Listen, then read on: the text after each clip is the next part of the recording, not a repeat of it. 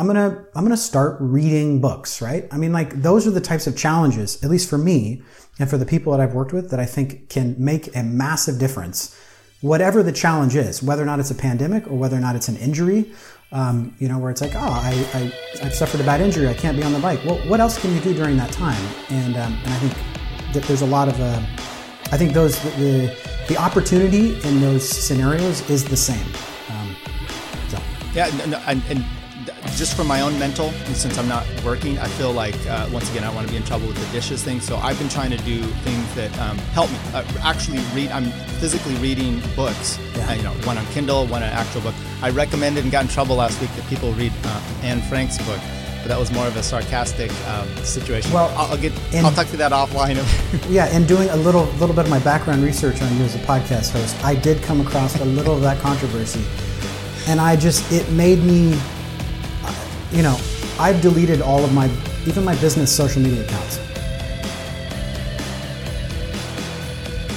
Welcome everybody to the Between Two Wheels podcast. This is Tyler Yonke. On today's show, we're continuing our slog through the pandemic by doing some interviews. And today we have a wonderful, exceptional cycling coach, friend, mentor, teammate, Nate Dunn.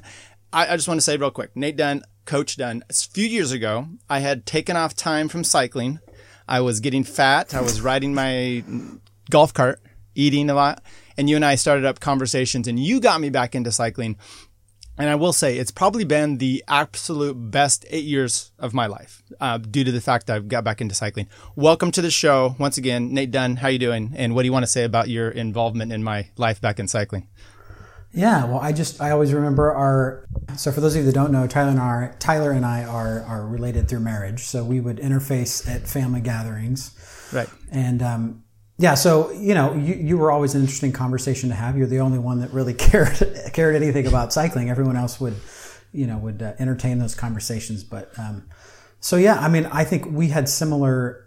We probably had similar uh, experiences at different points where I was pretty new to cycling, and I was like, "This is just amazing!" And the people that I'm meeting, and the experience of racing, and you know, I've been involved in sport my whole life, and yet I've never done anything like racing a bike. It's just the coolest thing ever, and it's totally changed my life. So it was so much fun to engage in those conversations with you.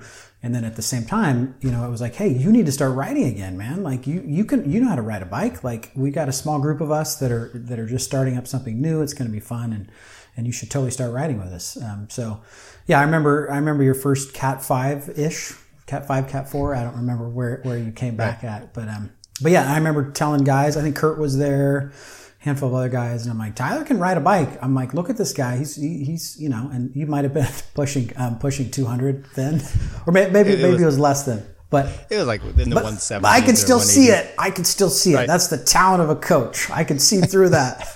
So, uh, well, what was funny is I had that was um, Cyclebration late yeah. in the year, and I had um, totally ripped, uh, torn my Achilles heel um, in February of that year. So I had it mended. I was starting to come back and, and do some writing. And so, yeah, I, I did a one day license, Cat 5, which was probably a little sketchy. And then um, uh, we made our way up. Uh, just saying, with your help and whatnot, I'm a Cat 1 again. So, yeah, just, well, just throwing that out there. Yeah. Who cares? Um, so, Nate Dunn, data driven athlete, uh, coach, owner, everything else. Uh, how is the how is the pandemic treating you and your family just on a personal uh, spectrum and then um, we'll talk about the business side of it too but yeah. um, for those of you that don't know nate had a uh, liver transplant a few years ago and i'm sure that has uh, complicated uh, your immune system so i'm sure you have a little bit different yeah. feeling about all of this than than a few others but uh, tell us how it's going two small kids trapped yeah. in a house yeah, so I mean, obviously, this topic is massive. It's fun to talk to you just because I'm, you know, I'm, I'm i would consider myself to be kind of a um, more of on the melancholy, solitary side. but you know, like there's that, and then there's like living through a pandemic. Um, but I, I, would say, I would say uh, along those lines, our family is probably pretty well positioned for something like this. You know, I work from home. Um, our our family life is really small and local. Um, so we are accustomed to spending a lot of time together. My wife works as a nurse, so there's no concern about her job security. Excuse me. Um, but like you mentioned, like we have unique risks in our family, as every family does. But you know, our family has unique risks that um, that make have made this different to us. And like you mentioned, um, you know, anyone that has had an organ transplant, you know, they take immunosuppression therapy. So, you know, by nature of having an organ transplant, you are immunocompromised, uh, you know, for the rest of your life. Um, and so then, you know, that in addition to my wife working in a hospital setting, you know, being in this, being in this, so that, you know, there's, that has influenced our experience of a lot of this. Um, and at the same time, we're just like everybody else, where it's just like you, you wake up and it's Groundhog Day and you're like, you know, I think we're, we're, I, again, I think like in many ways we're well positioned for this. I'm as a coach, I love structure. I love discipline. I love routine. It's what my life is like fueled on. And I think those, if you didn't have those types of routines in your life, then probably a lot of people have, have been experiencing the benefit of that. I, I know for us and our family, it's like the only way for us to just kind of continue to move forward. It's like,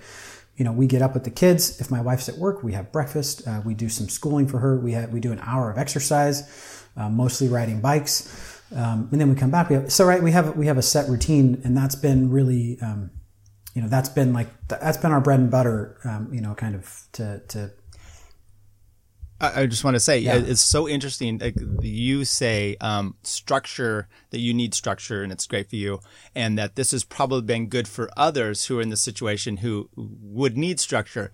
But um, and and I, I would somewhat agree, but you've got to admit there's people out there that this has not been good for them because they don't understand the need for structure and they're yeah. not using structure. So this is actually maybe more of a torment. I, am I can. I'm working from home. My wife always works from home. Yeah. We have the kids. I don't care about necessarily. This is horrible. People. Uh, yeah. So going out, I've got my support staff here, yeah. um, family wise. So I'm building the chicken coop. I'm doing my solo rides. Yeah. Um, life's not that bad. I yeah. Mean, I, I, I want to put that in a very small microcosm as far as like some of the mental health. Uh, you take my business side of it, um, that's not necessarily a, a wonderful situation. Yeah. But um, what about those people that don't have the the structured and that maybe listen to this going a little crazy what can you give them as advice for for trying to take that task on? Yeah well that's been the wild thing is that like uh, you know i know you're a podcast listener and i i consume a ton of podcasts.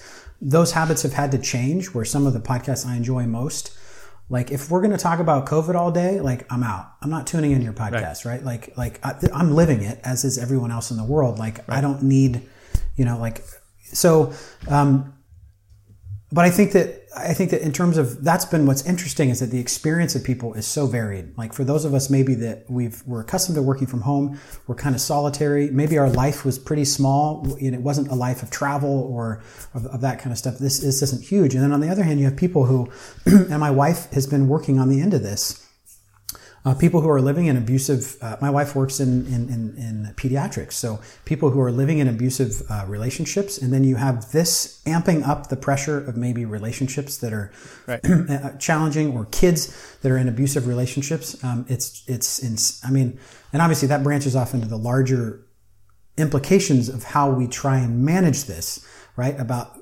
not just the health consequences, but the consequences of, uh, you know, that different people are feeling differently. So I, again, I, I, would, I would, I would cloak all this within like, in many ways, I come from a privileged perspective of like, I discipline and focus and structure is something that I just liked. I was lucky enough to kind of like that. And so this, this has been, um, a, a, chance to kind of I, it's like I've been training for that, right?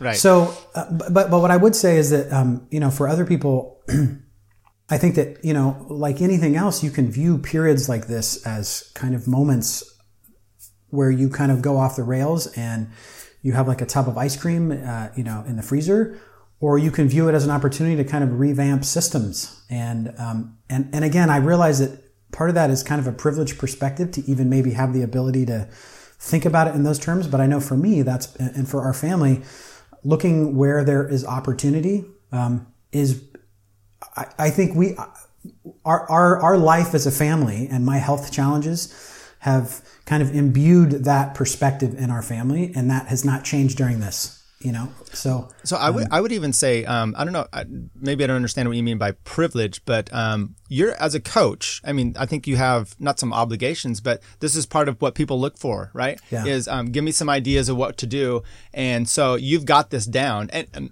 look, I mean, people that can watch this, they can look and they can say, "Oh, you know, he's he looks like he's fit. He looks like he could Yeah. be a cyclist."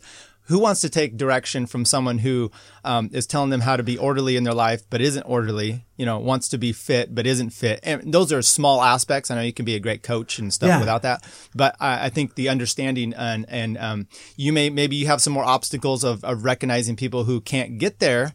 Um, or aren't there already, and so, but and maybe speak to that. So, Um, so I'll give you I'll give you two specific examples. One from kind of home life, and then one from from from sporting life. so when I look at when I look at something like this, I think first of all, I hear people talking about how oh my god, I've made it through 100 shows on Netflix, blah blah blah blah, blah. and I'm thinking, what do you you could learn a language with that amount of time, right? You, over the course of three months if you are if you want to embrace discipline and you want to embrace a different way of doing things, you could shed 30 pounds in a Maybe healthy they're watching manner. novelas though, the, the Spanish language soap operas. Anyway, Right. sorry, so, thirty pounds. so okay. So, so I think from that angle, like even from kind of a cycling performance perspective, and what I've been talking about with my athletes is like, what is your project right now? If racing is done, um, and and maybe that's a different topic, you know, but I think it's probably unlikely that like you know USA Cycling sanctioned races come back this year. If it's done, um, that doesn't have to signal the end of your progress, right? You can shift your focus um, to many different projects or systems in your in your life that will that, that you could make a strong case for will actually contribute uh, you know to a greater degree to your progress when things rebound next year or you know whenever whenever they come back around. So i think that that's one angle from the training perspective is to say there are a lot of different things to work on as a cyclist.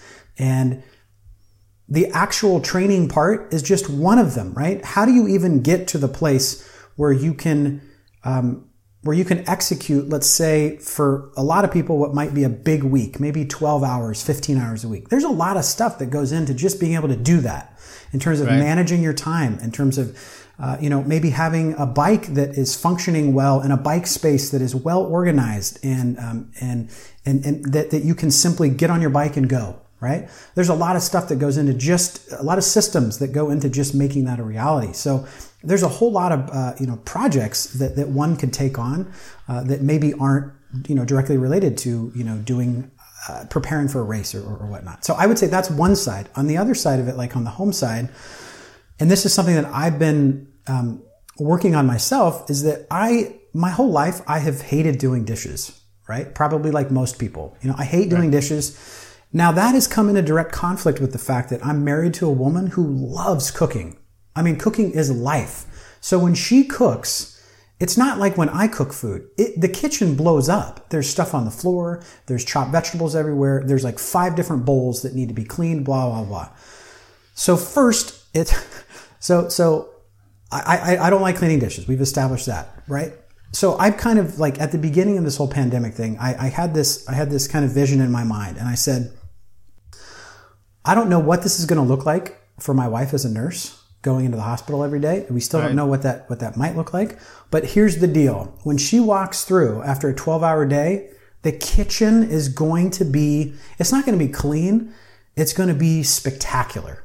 Like it's going to make a visual impact when she walks through the doors and the kids are bathed and they're ready to roll, they're ready to go to bed and she walks in and the kitchen is spotless. That's my project.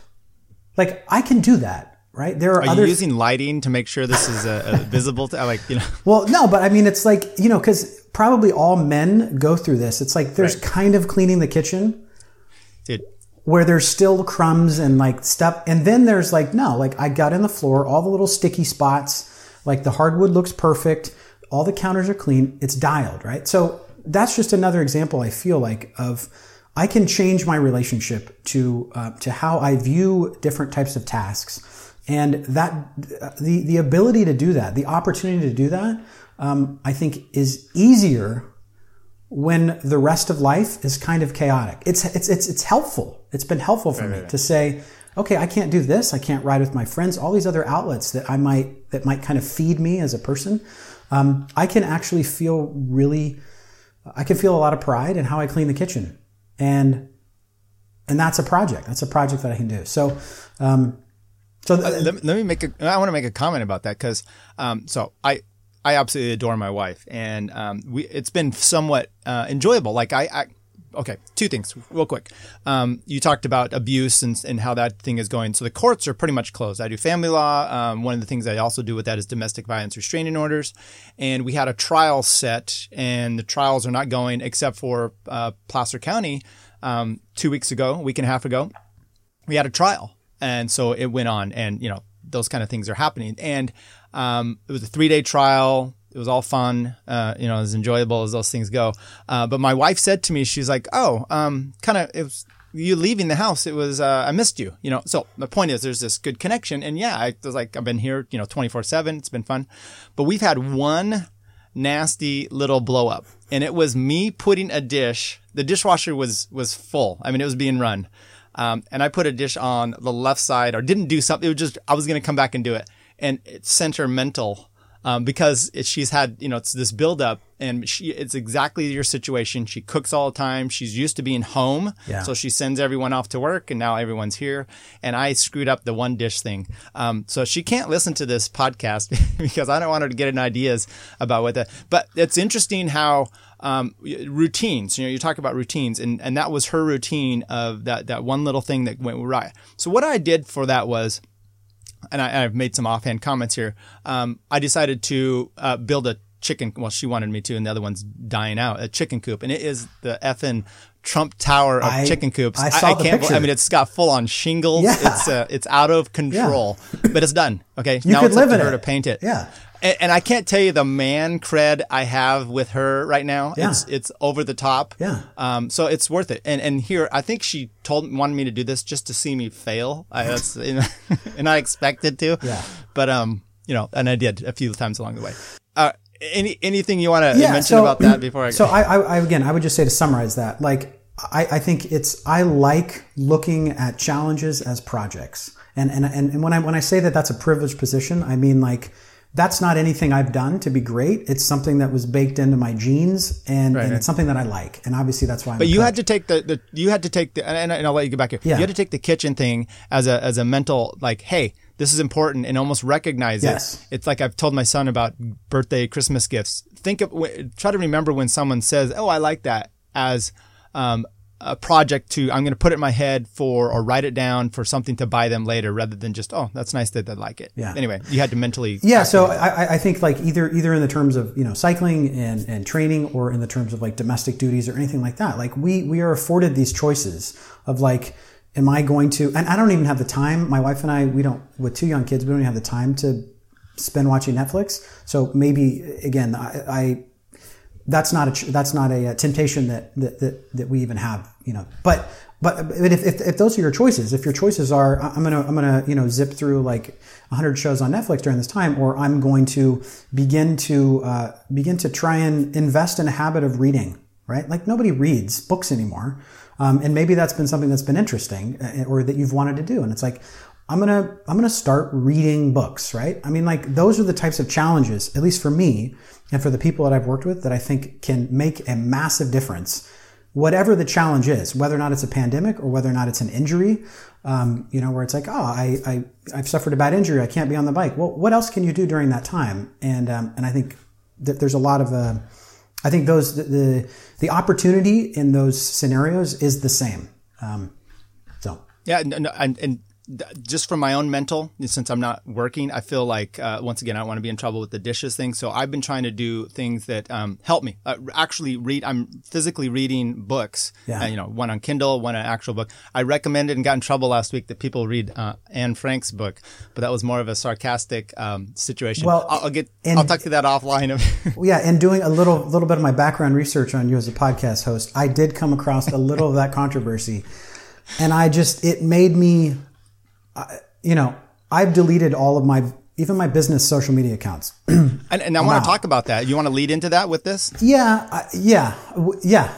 If you if that's what's next on tap, we can we can jump into it. Whatever. Yeah. Like I've had a list. Yeah, so so basically, um, I've the more reading that I've done, like the you know the last twelve months, I've, I've been uh, working on a book, and I've I've just been reading probably the last two years. Uh, like reading has just been my um, it's been a rediscovery. Uh, it- not even a rediscovery; it's a discovery because you go through school and like it's not like you're ever really reading things that you enjoy. And then you exactly. enter, you know, kind of the professional workplace and it's not like you don't, and then in, in that transition of my life, right, the internet happened and YouTube happened and all of those things create, you know, they, they eliminate the friction to be entertained. And the act of reading a book is probably the most, there's the most friction there, right? It's hard to get there. And when you get out of that habit, it's difficult to do. And right. uh, so, anyways, a couple years ago when I kind of started getting into that habit, and then I just, it was like once you kind of start um, getting on that train, it's just like exercise. It's like when you improve your cardiovascular fitness, it feels different to go on a long, a long bike ride. And when you kind of get back into that routine of actually reading, um, you operate on a different level cognitively. Um, and, and so, so anyways, in some of the reading that I was doing, um, you know, one of the topics that is of most uh, most of interest to me is kind of this intersection of technology and how that impacts our focus and our ability to to be disciplined and to achieve goals. And you know, one of those kind of big topics, obviously, and the other side of that too, I would say, is the fact that we have two young kids, and like, you know, how do you, uh, what are the choices that you make about screen time with your kids? And and so, right. my wife and I have been having these conversations. I've been reading these books, and just thinking a lot about social media. And then, of course, there's the larger kind of cultural impact of social media and its impact on kind of its you know polarization of our country and the, and the rest of the world. And, and so anyways from a business perspective when you just get down to brass tacks the pitch that is made to every business person is you've got to be there right?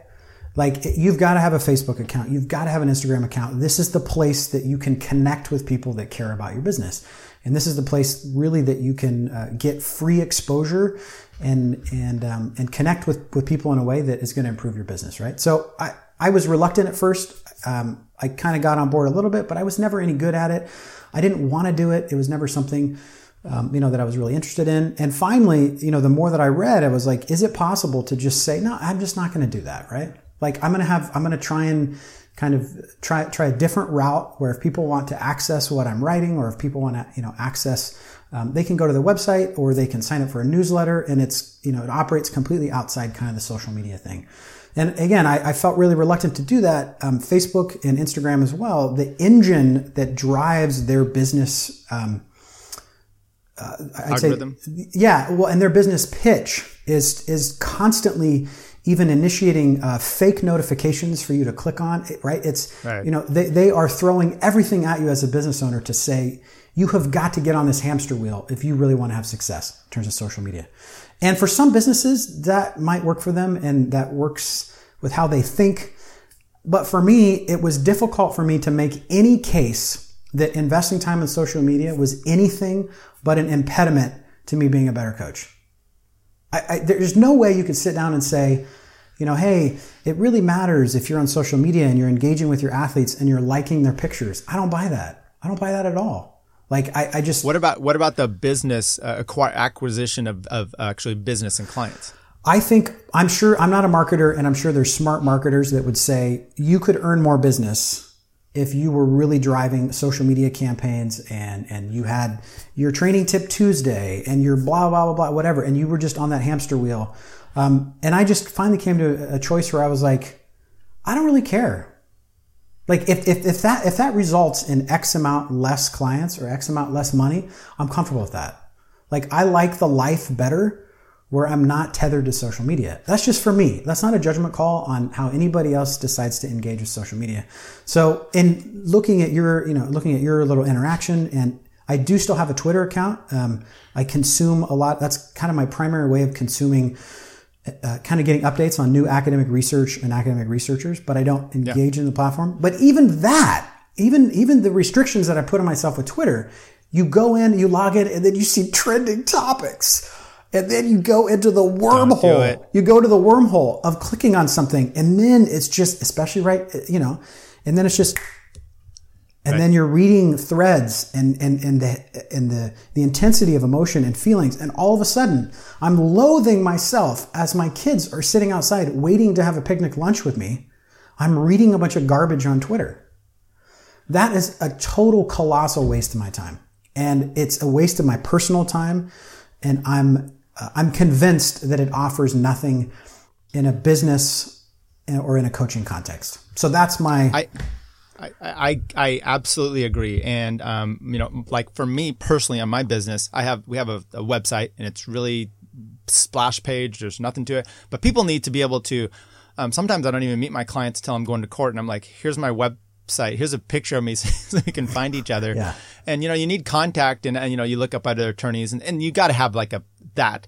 Um, I don't run, and this is probably bad even for maybe maybe there's a difference here. I don't know. Maybe there's a marketing thing, but um, when you do have a social media presence such as Twitter, like I do, um, but you don't actively engage it very much, is that worse than just like removing yourself, or or those people that are over uh, you know, inundated with with just they're doing stuff, so they're, they're really up there. I don't know personally. Um, the mental part of it is exactly right. We had a little, and actually, I'm going to talk to um, Paul. Um, I'm going to have a, I'm to do a podcast with him just so we kind of talk some of this stuff out because I think that would be helpful as well. But, you know, he has a big following and says something online and it blows up and, and I, I don't actually give too much of a F about it. Yeah. So I'm just like, whatever. And there's, you know, people climbing on with, with their hate and, and stuff.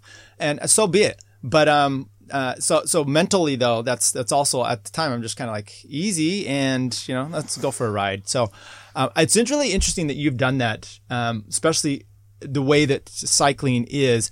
Do you and have you seen any fallout? Let, me ask you this. Uh, this is kind of a, a, a thing I've been wanting to say. Um, your business um, did the AB5 did that affect coaching? Do you not have coaches with you now? Do you want to talk about any of that? Yeah, yeah. So that's another that's another really interesting one. Because because my point was going to be then hire someone to do Yes. All your social media where you personally it's not on you. Yeah, and I thought maybe about that, that. would be an option. I thought about that option.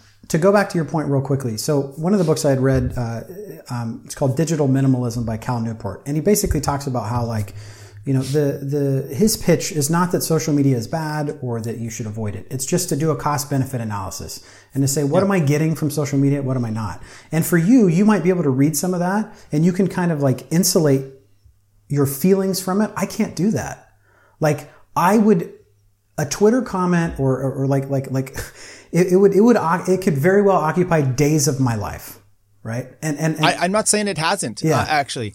Um, and and uh, my immediate reaction was I, I heard this from some really good troll that just does shit online on on Twitter, and he's like, um, you don't immediately react. You take some time back so that if you know your whole thing is is you know making fun or doing whatever, that it's done in that right kind of mindset.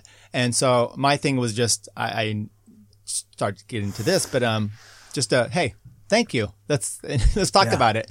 And, and but but anyway, yeah, continue. on. yeah. Okay, yeah. So so AB five. So you know, so AB five came out, and obviously this is your wheelhouse working in law, and so if I if I overstep anything, This is probably more your wheelhouse. Okay. If I if I if I misstate anything, you can you can let me know. But so you know, I saw AB five coming a year and a half ago or whatever, and I'm reading it, and I'm like, you got to be kidding me! Like this is it's very obvious that this, this you know this legislation is going after the big boys. They're going after uh, Uber and DoorDash and you know kind of this this gig economy that I think there are legitimate criticism criticisms there, and we're gonna have to figure that out. I don't know how to do it but whatever. It- it- there's a reasonable debate. And then there's the rest of us out there, uh, musicians or, or people that are working in small businesses who um, have. Writers, What's that? Writers. Yeah, exactly. right? Writers. Yeah. That was a big one. Yeah, content creators or people that are working in like a you know contract role for different websites, stuff like that. So it's very obvious that those are those are those are situations where there's no. Um, to me, it seems obvious that those are situations where there's no. Um, uh, there's no. Um, no one's being taken advantage of here right? Like like there's no there's no so so i'm looking at this and i'm thinking like ah, this is not like i see this coming but um, this can't possibly you know apply to me. Well you know it passes blah blah blah. I still kind of keep my head in the sand about it and then i start talking with some other coaches. And i hear about one of the largest coaching companies um, maybe the biggest one in, in, in the us and they've essentially switched all of their california coaches to hourly rates right to comply with this and some other coaches who have decided to let go uh, the coaches that have been working with them under that independent contractor label, right? So I'm looking, I'm looking at this, and then I'm, and then I'm thinking to myself, it's very obvious that in this case, the question is, what is my willingness to accept risk on this, right? Like, and for me, and, and this also goes into, I think, a larger shift in the coaching industry, um, where I think AB5, in addition to, I think, changes in the coaching industry, made it to where accepting that risk didn't make any sense to me. I, you know, I've worked for 10 years, like on my coaching business. Um, it's, you know, it's, it's a part of how we support our family. It's, I'm not a, um, this isn't a side gig for me. You know, this is, this is my full-time job. And so to, uh, to, to risk that didn't make any sense for me. Um, so, um, and that was, you know, that was after spending the last five years really investing heavily in the coaches that, um, you know, that worked for data worked with data driven athlete and uh, really enjoying working with them and enjoying kind of, uh, um, so, so yeah, we, um, we, um, I'm, I'm, hoping that in the future there's a different type of coaching arrangement that, um, that, that might work. Um But for now, um I don't think, I don't see any way that a coach working in California could legally comply with, with AB5 unless they are hiring on a coach as an employee. And to do that, then what are you going to do? You're going to have them recording their hourly, you know, their, you know, have them using an app, basically recording how many hours they work with a client. And then if that's the case, the expense is so high, there's no incentive for an independent right. contractor coach like that to work with somebody like me, right? Right.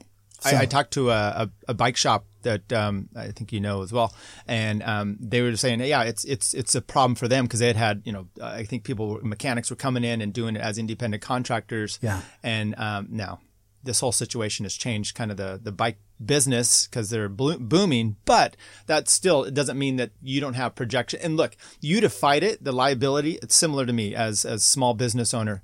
Um, what you're going to go into an administration judge and you're going to fight it with no yeah. the, the the fines would just end up next thing you know you're you're looking for a job. Yeah. So that's that's bummer for you, and and I think that's the unintended consequences. Like actually, me, um, I think I'm exempt, so yeah. um, it's not a problem for that but why me? Why not? Why not you? It's it's, it's the lobbying uh, groups that, without getting too yeah that, yes, yes you were not part of the transportation union yeah. I think so. yeah and and you know and I think it was dentists doctors they all kind of got their you know their their protection and again for me I can I can look at that and I can say man I've spent like hundreds of hours trying to make this work and trying to kind of really enjoying the process of teaching other coaches and learning from them yeah um, so I can I can spend my energy doing that or I can say all right here we go.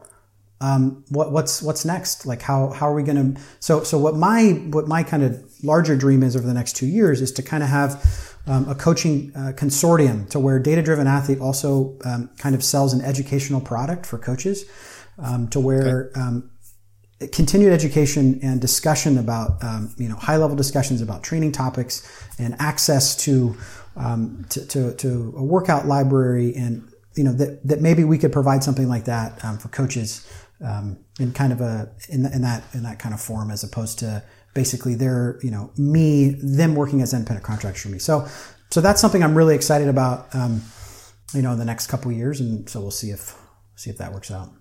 Okay so maybe that transitions into the book thing. So you're, you have been writing a book right? Yeah and um, I, I I read some of your excerpts that you've had out there. Uh, I have some some stuff I kind of want to go through with uh, with uh, some of those.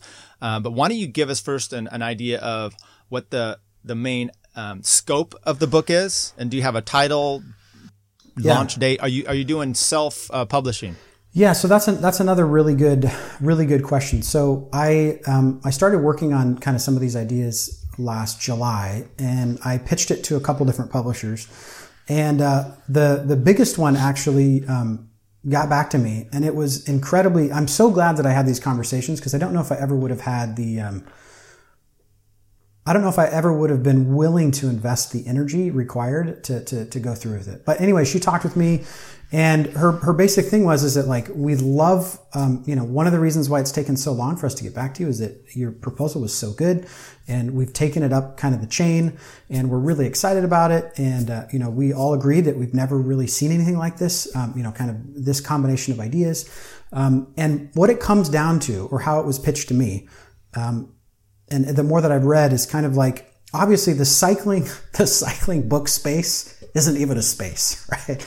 Like, like there's very few people that are buying cycling books, which is, you know, if you're trying to make money selling books, I don't think anybody would ever write a cycling book, right?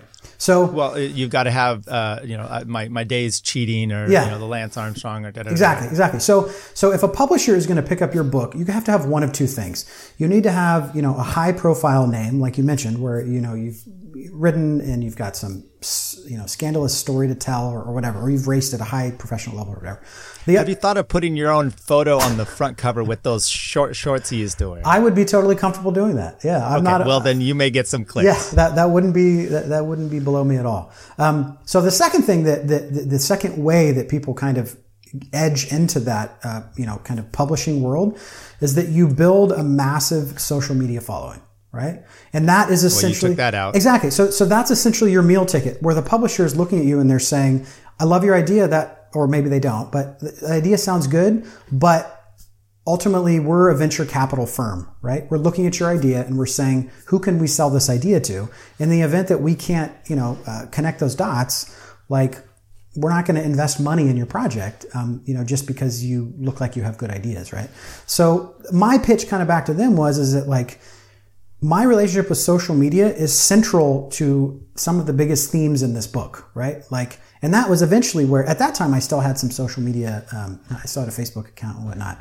Um, but then, you know, after that, I think that was one of the things where that kind of led me to um, to kind of cutting off those those accounts is is really feeling like it was it's inconsistent for me to engage in social media while at the same time feeling like if I had an honest conversation with my clients, I, would be pretty confident saying, I bet you'd be faster if you deleted your Facebook account.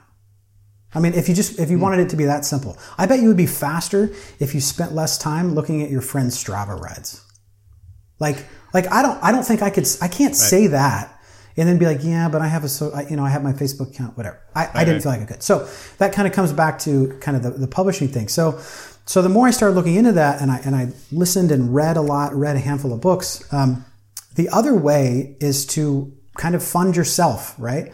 So the self-publishing space is one in which like you could either just you know push click, or you could save your own money and you can hire an editor and a graphic designer, and you can essentially you know raise your own capital um, to fund what is um, you know an equally professional publication. So that's what I'm planning on doing.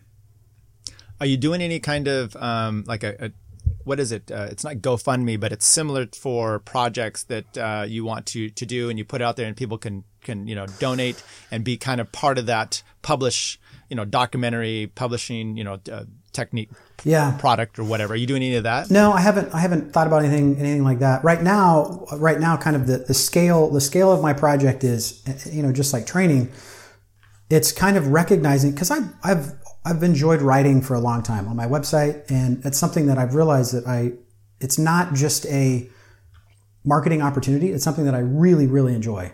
Um, it's something I love doing, and I think I realized too that like if you want to take on a bigger challenge, like let's say you have a goal to write you know a larger book, um, that that goal happens in the small habit of just saying every morning I'm going to write 500 to 1,000 words. Like that's it. And then whatever happens, whatever happens over the course of the two years, three years that I'm doing that, then I'll, I'll, we'll see we'll see how that works out. So that's essentially been kind of the scale of, of, of what I've been working on is saying, kind of moving through, um, you know, a lot of different topics and and outlining those different topics, and then kind of you know refining those as those pieces as as I kind of move along, and then you know hopefully within the next year and a half. Like, I, I mean, I would love to, for me, the target date would be, um, you know, to have it finished by around July of next year. You know, that would be my. So what's, what's the, the, the, the topic? What are you looking? Hey, this is how you train periodic, or is it more of a, a theory book? What, yeah. The, so I would say, I would say, I think, I would say, I think where it's a little bit different is it's a combination of training philosophy and, uh, and training practice, right? So right now, when you look at, uh, training books, uh, generally, what you'll find is you'll find you know a book that maybe lays out you know uh, periodization schemes or has a bunch of sample workouts, and it kind of describes just specifically the training you know the, the training process. And I think that the more that I started thinking about this, and in working with athletes over the past ten years, and also kind of this shift of training knowledge really being um, restricted to coaches and maybe people who have a lot of experience in the sport to now it's like the access to the training knowledge is available to anyone right? There's no, you could go right. on any cycling forum or, or, or, anywhere and, you know, people are oftentimes discussing or, you know, debating the same training topics that maybe a really good coach is reading about in, in a new research article. So that access to information, you know, is no longer the challenge. I think the greater challenge now, whether or not you are uh, a coach or whether or not you are self-coached, the greater challenge is what do I do with all of that? Right? So I just came across this article about training technique XYZ. Okay, fine. Like, what do I do with that? And, and, and I, and I see this, and we've kind of had this challenge on our blog where over the past 10 years, I've written about, um, you know, different, different training techniques or supplements or, or, you know, kind of nutrition topics. And I think that's good. And I've enjoyed doing that. But when I step back and, and kind of look at that, it's like, I don't know if that's as useful anymore when everyone is sharing information. I think what's mm. lacking is how do you tie that together to help you get faster in a sustainable way? And I think a good coach is doing that. They're the ones that are tying, uh, they're tying all that together. But that is, I think, increasingly the coaching market is going to shift from where coaches used to simply prescribe workouts for people. That market's gone right? Like TrainerRoad, Zwift, whatever, you know, whatever other product that you might be using, they, they do that pretty well, right? So I think where the challenge is going to be is how do you integrate prescribing workouts and then how do you integrate kind of uh, trying to assimilate and synthesize all of this information that, that most kind of enthusiast or competitive cyclists are consuming? Right? They're listening to podcasts, they're going into forums, they're talking with their friends, they're inundated with all these different training topics. What do you do with that? Right? So that's kind of the challenge that the book is seeking to address is to say, um, there is a system that you can both access, you can continue to access information, um, and there is a system where you can place that in its proper context. Um, rather than be running around trying everything. Like like oh there's this you know uh, there's this supplement and there's this supplement. And oh these guys are doing these training intervals over here. These guys are doing that. Um, it, it's in that uh, it's in that scenario where people are not going to be at their best.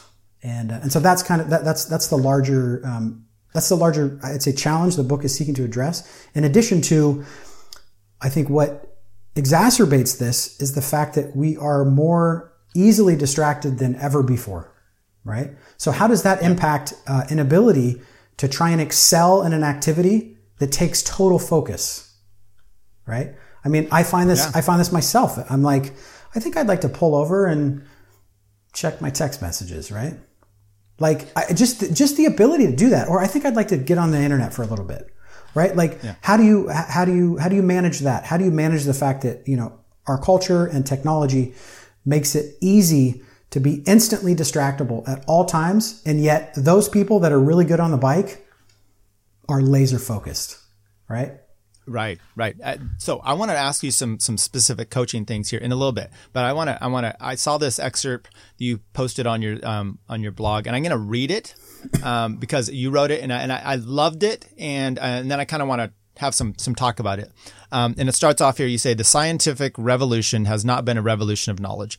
But actually, you're making a quote here. It has been above all a revolution of ignorance. The great discovery that launched the scientific revolution was the discovery that humans do not know the answers to their most important questions. That was uh, Yuval Noah Harari. And then you go on to talk about um, you know, evidence-based, science-based information. And um, I just want to look read one bit, bit here. Um, from silver bullet intervals to magic training supplements, our imagination is often the most significant obstacle to making long-term progress on a bike.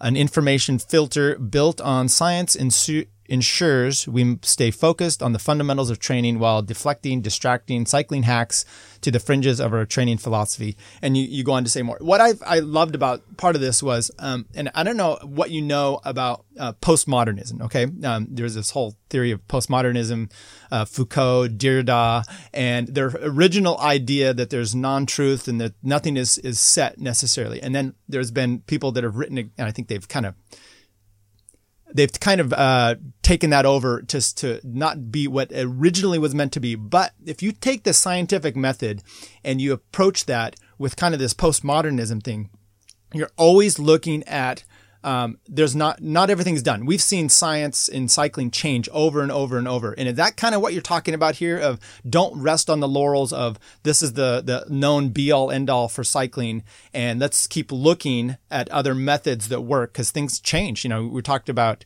you, you were talking about a few years ago with me. You know, um, we're riding to burn fat and you know just the different ways of going about it. I mean, you know, eggs used to be bad, then they're good. Yeah. Butter, da da da da. So, what is your what is your take on this, and am I misunderstanding some of that? Yeah, well, my my um, what I'm talking about, kind of in in that section there, is that science isn't perfect, right? And the scientific method isn't perfect. It's just the best that we have right? So if you want to look at kind of the arc of progress, you can you can criticize science and you can say, yeah, but well, you know, maybe they got this wrong, maybe they got this wrong, but um, it's it's that arc. Um, that, uh, that that provides our best guide. Now that doesn't mean that we totally uh, you know disregard uh, you know anecdote or that doesn't disreg- that doesn't mean that we disregard maybe our own experience or our own feelings about hey I tried this and that you know maybe that maybe that uh, doesn't mesh with you know kind of current practice or kind of what science is suggesting. So it doesn't mean that we we, we uh, it doesn't mean that we um, that that we reject all those different kind of inputs into how we make choices, but it does mean that there are professionals, and I'm going to have a new excerpt um, that I'll have out in in the next couple days. Kind of the next section that we're getting into is kind of about identifying sources and kind of how to how to identify true expertise in cycling. But there are there are people that have invested, and of course this is the case over every discipline from law to epidemiology to, you know, whatever it is. But there are people who have invested their whole life, not just in trying to understand these topics, but in also, also um, working closely with other professionals to build consensus in their areas of, of expertise. And it's not that those are the only voices that matter, but it is that there is a prioritization of information. And when there is a YouTube video from a, you know a cycling influencer, whoever might that be, talking about something, the fact that they have you know a million followers um, is not the same as a, a researcher who has been working for years at a high level of research, in addition to uh, maybe acting as uh, as an advisor to to some of the best world tour teams. Like those two sources of information are not the same, and of I, I think that you would say, of course, right? But I don't think the rest of the cycling world um, is well, as comfortable yes. making that distinction. And I think they're more confused by that. And I think that, the, the, you know, the current age of the internet to where, you know, there's, there's, there's the flattening of, of kind of expertise. I think that if you want to kind of simplify your training and you want to bring more efficiency and, and, and for your training to be more impactful, the guide is to follow that of, uh, of expertise through the scientific method. And so that's so what I, yeah. Well, so what do you do about um, like you know you have a blog you're gonna have let's say you're you're uh, coach like yourself and you've gone over many stages of, of training. Things change right? And maybe have i'm sure you've formed different opinions on certain things that you used to have to what you have now based on new information that comes about. And i i, I think and just knowing you personally um, i think that's something you've done um, and as that is important because I'm sure you have people that, you know, look, they make a scientific breakthrough and maybe that's their name stuck to it and they're an important person. Um, and then things change later on. It's not easy to then back off of yeah. those stances. How do you deal with that in, right. in this regard as well? Yeah. So I'm going to be talking about that kind of in the next section, but like one of the hallmarks of expertise is that you're always seeking methods to prove yourself wrong. Right constantly, right? Yep. So, like true experts are, and this is really the process of research, is that you're saying, let's figure out all the different ways where I might be wrong here right? And they're constantly seeking to bounce their ideas off, you know, off other professionals, um, off other labs. They're, you know, obviously that's the process of peer revision, right? Uh, or peer review, where right. you know, you're submitting your ideas. Um, in, in a perfect world, obviously this doesn't happen all the time, but in a perfect world, those methods are being combed over to look for any, you know, any errors or, you know, and, and again, it's not that that process is perfect, um, but it is the, it is the best that we've had. Um, and it is the best that we have. And when it comes to when it comes to kind of uh, shaping a philosophy um, of simplicity, which is really kind of the other subtext of this book, is is, is about kind of forming um, a forming a, a, philosophy of training simplicity that stands in stark contrast to the complexity that kind of popular um, cycling conversation, I think, is driving things, right? If you can make the conversation about training so complex and so incomprehensible, then you can be the one that kind of holds that, that, that baton to say, follow me, right? I have the answers. This is so complex. Just, just do this, right? Um, but I don't, I don't think that that's actually, like, if you look at people, um, who ride really, really well, I don't think they're training that way. Um, and uh, and and I think that I think that science is what helps guide um, kind of the paring down of all the non-essential items of our training. So that's kind of what um, you know. And obviously, I have a bent. I love science. Um, that's a part of my training. I wouldn't ever consider myself a cycling expert. I would consider myself very proficient at sourcing the best cycling expertise. That would be where I would kind of assess my level of expertise not as a cycling expert, right? So it doesn't, again, it doesn't mean that the only people we listen to are researchers or, or people that are working in a lab, but it means that if someone is giving, uh, giving advice uh, that, you know, is playing a big role in your training, that it would make sense to understand the source of that advice. And it's let me ask you let me ask you a quick question.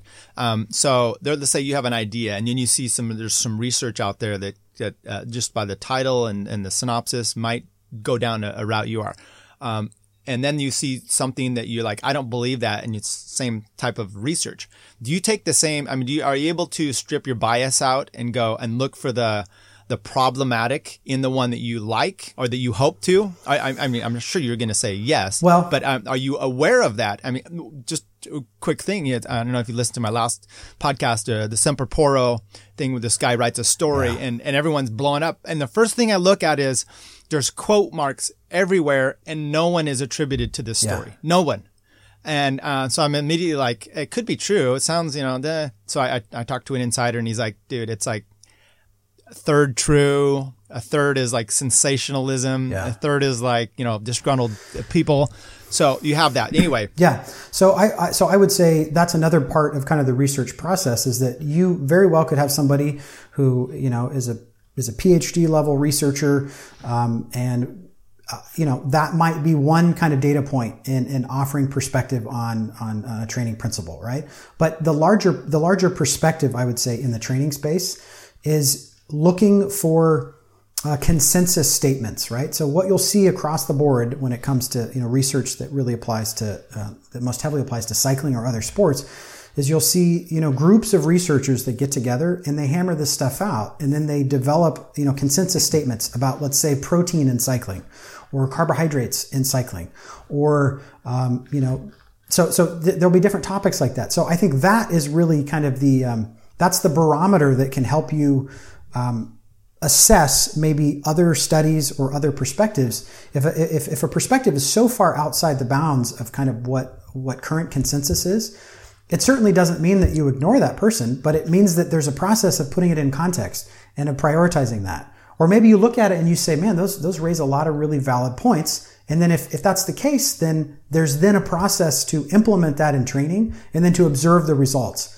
right? But that's entirely different than, right. than, than saying, ah, I saw, you know, I saw hot legs supplement, blah, blah, blah, blah, and so and so used it. So I'm going to spend 40 bucks to try it out, right? Like that's, that, that that's a different, um, that, that's a different process of making training decisions. And on average, I think the person who simplifies their training, starting kind of with that foundation of the scientific method, if you just want to boil this down, you know, to brass tacks, that person gets faster, quicker, for longer than the person who is constantly chasing, uh, you know, different training hacks or supplements um, as they're overwhelmed by all of that input from the internet, YouTube, podcasts, all that kind of stuff that that that's so the, the hacks part it gets me because um, when I was to be well, real big into golf and I remember like you know there's a certain golf club where you can you can cure your slice or your you know your your hook with it. And I remember thinking at the time uh, I just want to actually cure the slice and the hook instead of trying to get this one club that's supposed to yeah. do it because you've still got a fundamental breakdown that's not happening. Uh, let me ask you a quick question here. Um, I've never heard of this term. Uh, you wrote a little another excerpt called the autotelic cyclist. Yeah. And I just liked one little comment here. It said, a narrow perspective defines the autotelic cyclist, a rider that appreciates training for its present moment value rather than viewing it as compulsory burden required for future greatness this is um, possibly the the the whole concept that all of us are in at this point, Yeah. right? I mean, what are you training for? But I've never heard this that, that term autotelic. Explain to me exactly what that is, and then um, how are you dealing with this moment with your clients when there's really nothing to prepare for? Yeah, so this is kind of another part of the book, um, you know, uh, in terms of defining kind of a larger philosophy of training and, and kind of some of those, I I think some of those larger themes that we all, any, any of us that have been writing for a while or even maybe not so long, we all feel those themes. Um, and maybe we've all kind of developed somewhat of our own philosophy about, about training. Um, but we just don't know exactly how that fits into how we should make decisions about how we train. So that kind of goal, um, essentially developing the ability to, uh, you know, to take joy and to enjoy the, the, the, the act of training rather than it simply being like, I've got to do this because I'm going to be doing this, right? And, and when one can, when one can develop that appreciation, um, for the bike, um, and, and obviously this, you know, this ties into, you know, what a lot of other people have heard about, you know, the importance of the process, you know, you know, that, that process oriented, uh, goals or, you know, a process oriented approach is, is much more successful long term than just having a goal oriented approach. Um, so I think, you know, there are, there are certainly ways to, um, to kind of bake that into your training. And I've noticed over the last 10 years, like a shift in how I try to communicate some of these things where you might be communicating effectively or you might be prescribing effectively the same thing when it comes to an interval target where you might be, let's say I want to prescribe an interval that I, I think might help to improve a rider's lactate threshold, right? So let's say, you know, you might have the same goal, but how might an interval workout look different with that objective in mind? Um, the objective to to kind of enjoy the process of uh, the process of training as opposed to it just simply being another brick towards you know you know towards towards another goal. So And what, what's kind of your hack for that? yeah, I mean, I, I would say how do you? yeah, I, I would say I think I think the greatest hack for that is to recognize the areas of your writing um, that have the greatest impact in reducing your rate of perceived exertion. Right. So for most of us, that is like that's going to be a racing context, or that's going to be, uh, you know, maybe going after a Strava KOM or, or whatever. Right. Like those are the types of environments where the the the um, what that effort feels like is going to be markedly different than if I said, all right, Tyler, go out and I want you to do 300 watts for 20 minutes. Start your Garmin, go. Right? It's going to be a totally different experience. And so I think that that's, I would say that's the primary kind of adjustment is to say, um, where can we kind of impact all of training with this different approach or this different focus? To say, um, hey, here's some here's some here's some differences that you might make, right? Here's some here's some adjustments you might make to your ride. So traditionally, people might say, hey, you know what? If you're going to go out on an endurance ride, you need to ride for four hours. Don't stop. Keep the pedals moving. Whatever you do, don't stop. Right? That's going to provide the greatest, you know, physiological benefit to you. Okay. Uh, well, what if what if that idea of just being on the ride, constantly not stopping, what if that sucks? What if that makes me hate training, right? Right? So, Hits your chode. yeah, right? So again, so so an adjustment might be to say, what does a four hour ride feel like for you? Like, is that a huge goal? Does that does that feel kind of insurmountable to you? What what what is you know? So there's different adjustments you might make in kind of progressing up to that goal. But in the intermediate, it might be, hey, you know what? I want you to stop halfway through. I want you to map out the coolest coffee shop in the area. And I want you to pinpoint that on your ride, and I want you to stop at the coffee shop, and I want you to take 15 minutes. Um, I, you, I, you know, I might also suggest you get a highly caffeinated beverage. That might increase your power output, you know, in the second half of the ride. So there's that benefit. Right. But maybe just the act of you stopping and maybe calling your spouse or whatever, checking in with them, and just relaxing. Uh, maybe that makes the that that entire ride feel different to you, um, and and really feel like a larger piece of life and what it feels like to have fun on the bike, as opposed to here we go, four hours, got to get it right. Um, so there's obviously a spectrum where at a at a high professional level, there might be more times when you have to push that boundary because maybe stopping in the middle of, the, of your ride and, and and relaxing, maybe that's not you know contributing to you continuing to get better. Um, so so you know you could cross that bridge when you get there. But I think for the most for most of us, um, infusing more enjoyment and presence and that feeling of what we all have felt like when we either just started riding or when we just got a new bike or whatever. Um, it can be done. It can be done to have more fun and to appreciate that training process as opposed to it just being an obligation, uh, you know, to get ready for some criterium coming up.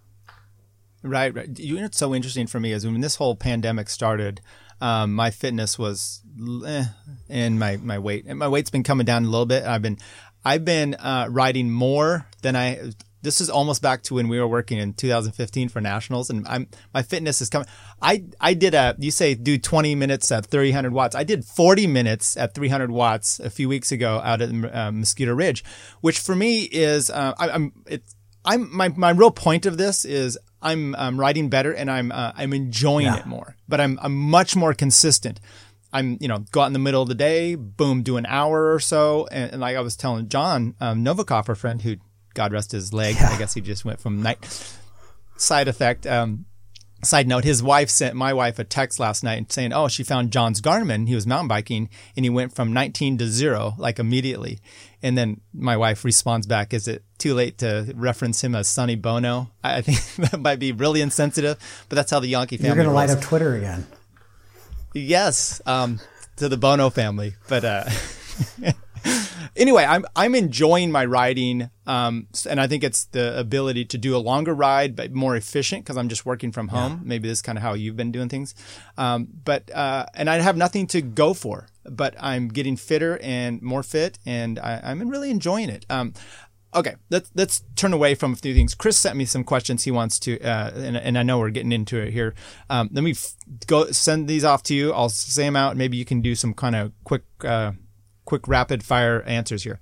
Um, have you seen a shift toward virtual training from your clients? If so, how do you manage that? Two hours outside, doable. Two hours inside, less doable. Yeah. So this is kind of getting along those same same lines, and this actually gets into another topic of like, I actually think that people that love Zwift, I actually think they're a subspecies of cycling.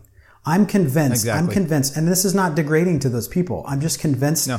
that you have like you have the cyclist who loves being on Zwift, oftentimes prefers that method of riding over being outside, which holy cow, I cannot make any sense of that. But I think that that is a different person who is maybe more, they kind of have like a gaming DNA, like a gamer DNA. Yeah, yeah. And then I think there's the other person that's like, I, uh, Zwift is great. Hey, whatever, but I will do anything and everything to not be on the trainer. And, and I think, I think that is, that's like me. That describes me. I haven't been on a trainer in, in a year. Um, and I, anyways, I think that's just interesting. It's like there's there's a, there's a there's a distinct shift, and I think you see this in people being on Zwift right now.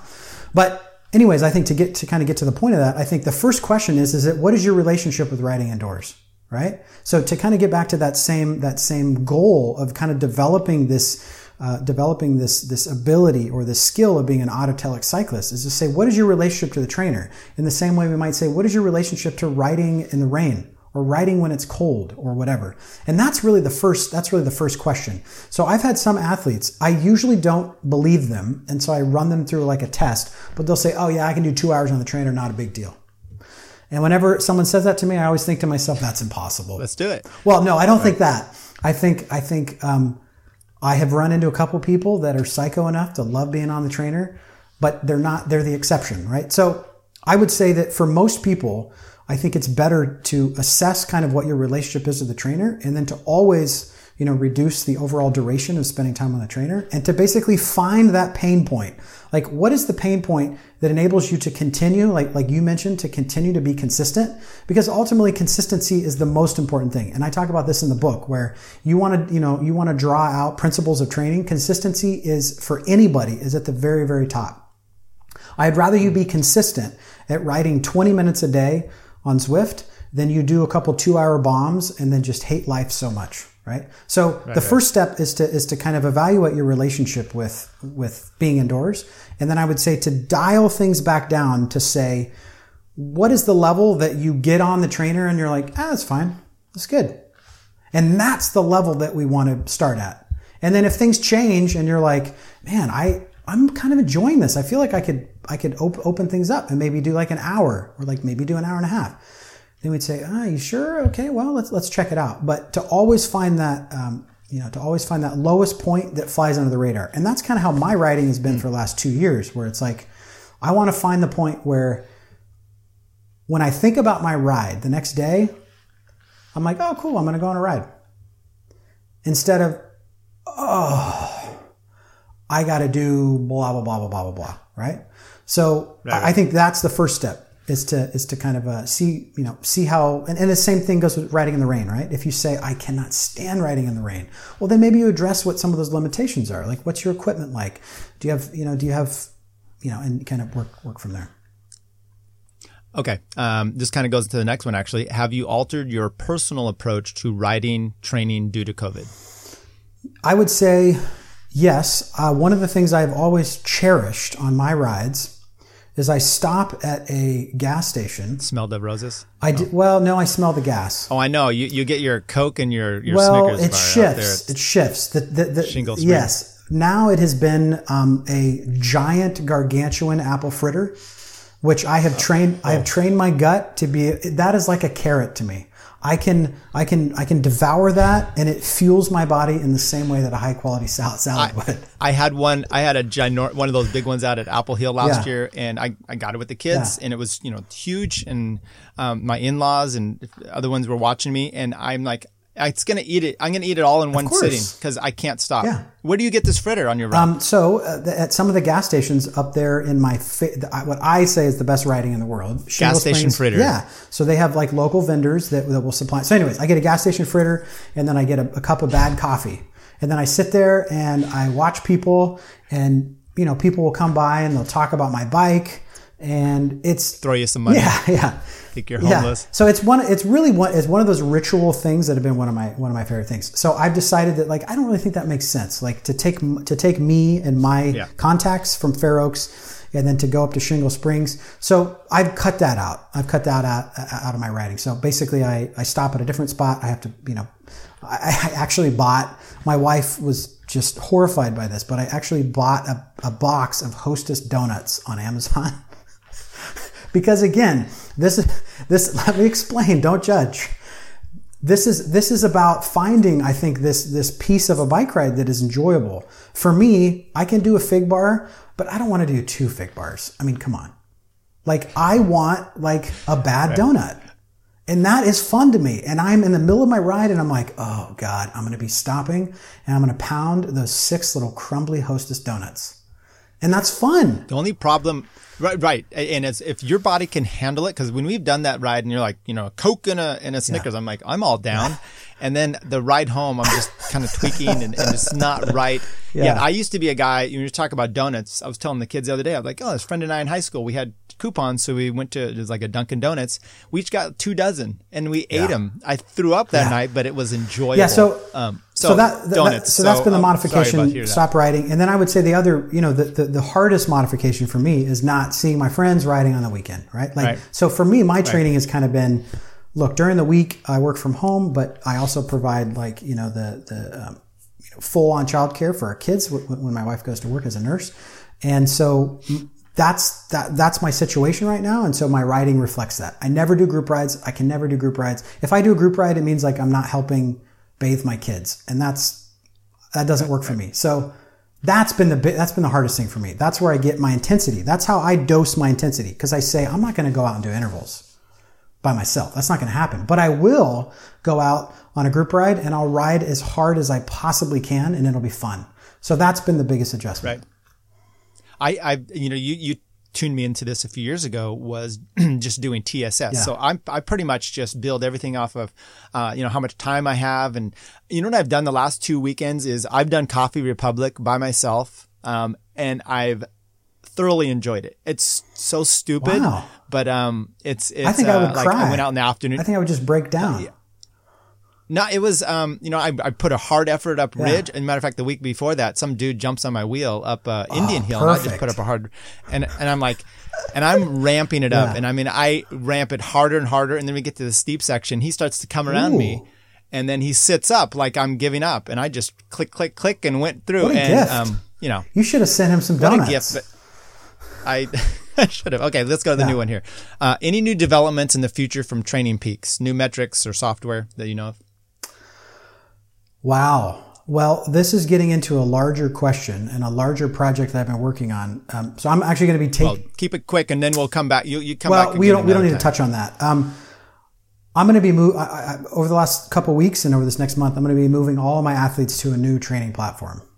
Um, and wow. part of that is, uh, is is some of that frustration that um, as a coaching tool, um, you know, maybe there hasn't been a, a, as much innovation um, there as well. They never added segments like you had always wanted. Yeah, right? I mean like that's Strava thing, and not that that's holding you back. Yeah. But so so uh, so no, I don't know of anything um, that's been part of my part of my frustration. Uh, not not. Do you want to say what the new the new platform? Yeah. Is? So so Today's Plan, um, they've been the you know official training. Uh, partner for like a Bora Hansgrohe and Team Ineos, and so they've been around the game for a while. Um, but I would say the biggest difference I see with them is that they seem to be much more driven by power and flexibility and customizability in their platform. Whereas I think Training Peaks um, has made their wager on the side of simplicity and kind of maybe mass appeal. That's my own take. Mm.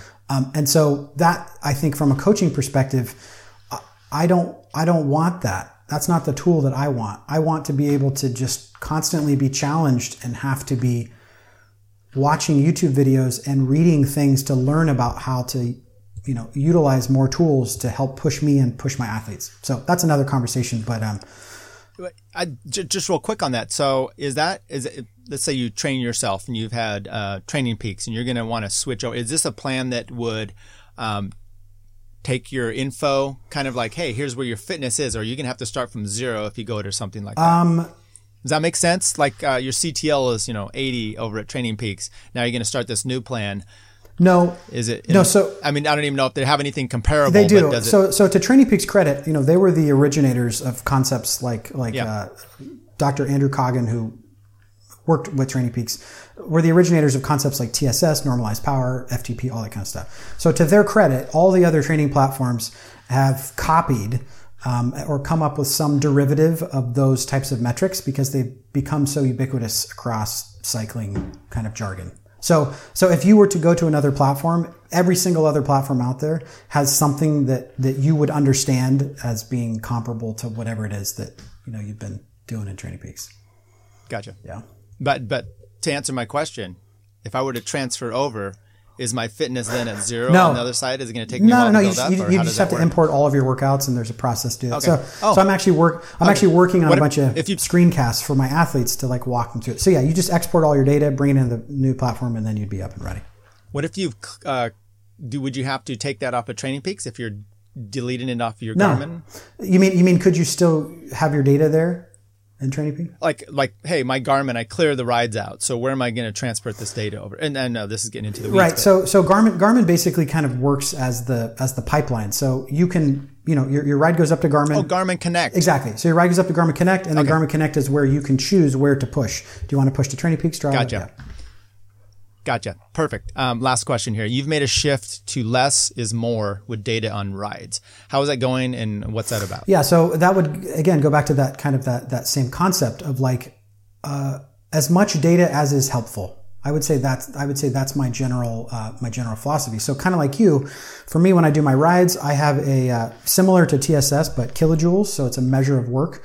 So I say, hey, I want to get 2,000 kilojoules on on on a three-ish hour ride. That that that's my target, right? So it's kind of like you're you're you're really peering at uh, you're you're peering at your ride from a much larger perspective, as opposed to being there on the ground level, saying right now I am doing 250 watts for two hours, maintain that intensity, right? For some people in some contexts, that level and that granularity of feedback is helpful for them. For me, right now, where I'm at with my kids and other limitations, that's the last thing I want to do. I want to see the time. I want to know when I need to get back because we're going to be doing something as a family. And then I want to roughly know if I need to pick it up a little bit or if I'm, you know, that's basically the only, uh, the only metric that's really of value to me. It's like, if I look at that and I'm like, something's wrong, right? Like my, my normal kind of work output over a ride like this, I'm totally off that. So for me personally, that's the only thing that's helpful. Again, I think for most athletes, they would be better served by taking that approach to say, what is the most relevant data? Um, what, what is the relevant data to me on this ride? And then setting up their Garmin or their Wahoo in a way to eliminate all those other channels, right? Just like, and again, this kind of gets back to the book about a difference in philosophy is that if you can eliminate the number of channels that you're having to process, I think you're able to execute more effectively. And I think that goes to what you're looking at on your Garmin. I think that goes to what channels you're tuning into, you know, um, in your media consumption or, you know, or, or, or social media or, or, you know, you know, whatever. So, so yeah, for me, um, I love data. I'm constantly learning about new ways to utilize data. This new trap, this new platform that we're, we're shifting to, it's more complex. It's, it's more powerful. It has more analytics and I love using all of those. And at the same time, if I was working with you, I would say, just go ride for two hours and tell me how you feel. Like, I think that that is a, for most people, um, is a much better approach uh, and, and, a much better method to begin to develop that love and appreciation of riding and training than is go for two hours, maintain a power output of 200 watts with a cadence between 90 and 110. I think that's a waste gotcha. of energy for most people. Gotcha. Yeah.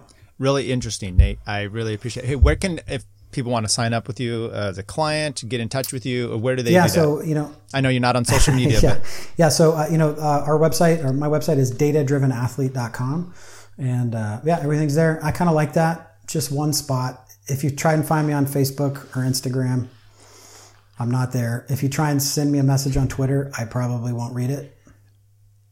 So okay, the website. So that's that's good to know. Yeah. So the website and and if people want to know a little bit more about Nate Dunn themselves, they can. I think it was episode two. Um, I'll put a link to that as well. Where we talked to you exclusively about kind of your your whole deal, your um your transplant games, and any. Well, that's those. I'm sure all that stuff's being pushed up. Yeah. Maybe we'll bring you back on and we'll talk about some more of that.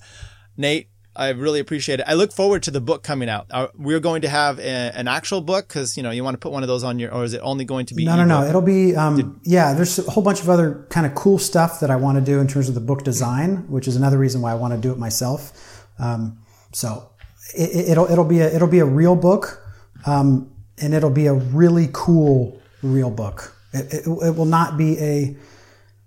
It will be. It'll be a really really cool book, looking book. All right. Well, yeah. if there's not a picture of you in those Star Spangled Banner shorts, though, I will. I, I, will talk to. I will talk to my editor and see if we can maybe get one of those in. Bare chested with a shield. Yeah, that's what that's I want. Fine. All right, uh, everybody. Thank you for tuning in. Episode 174. Nate, I really appreciate it as always. Love you. Hope things are going well, and uh, hope to see you back on the bike sometime yeah, soon. Me too. All right. Take care.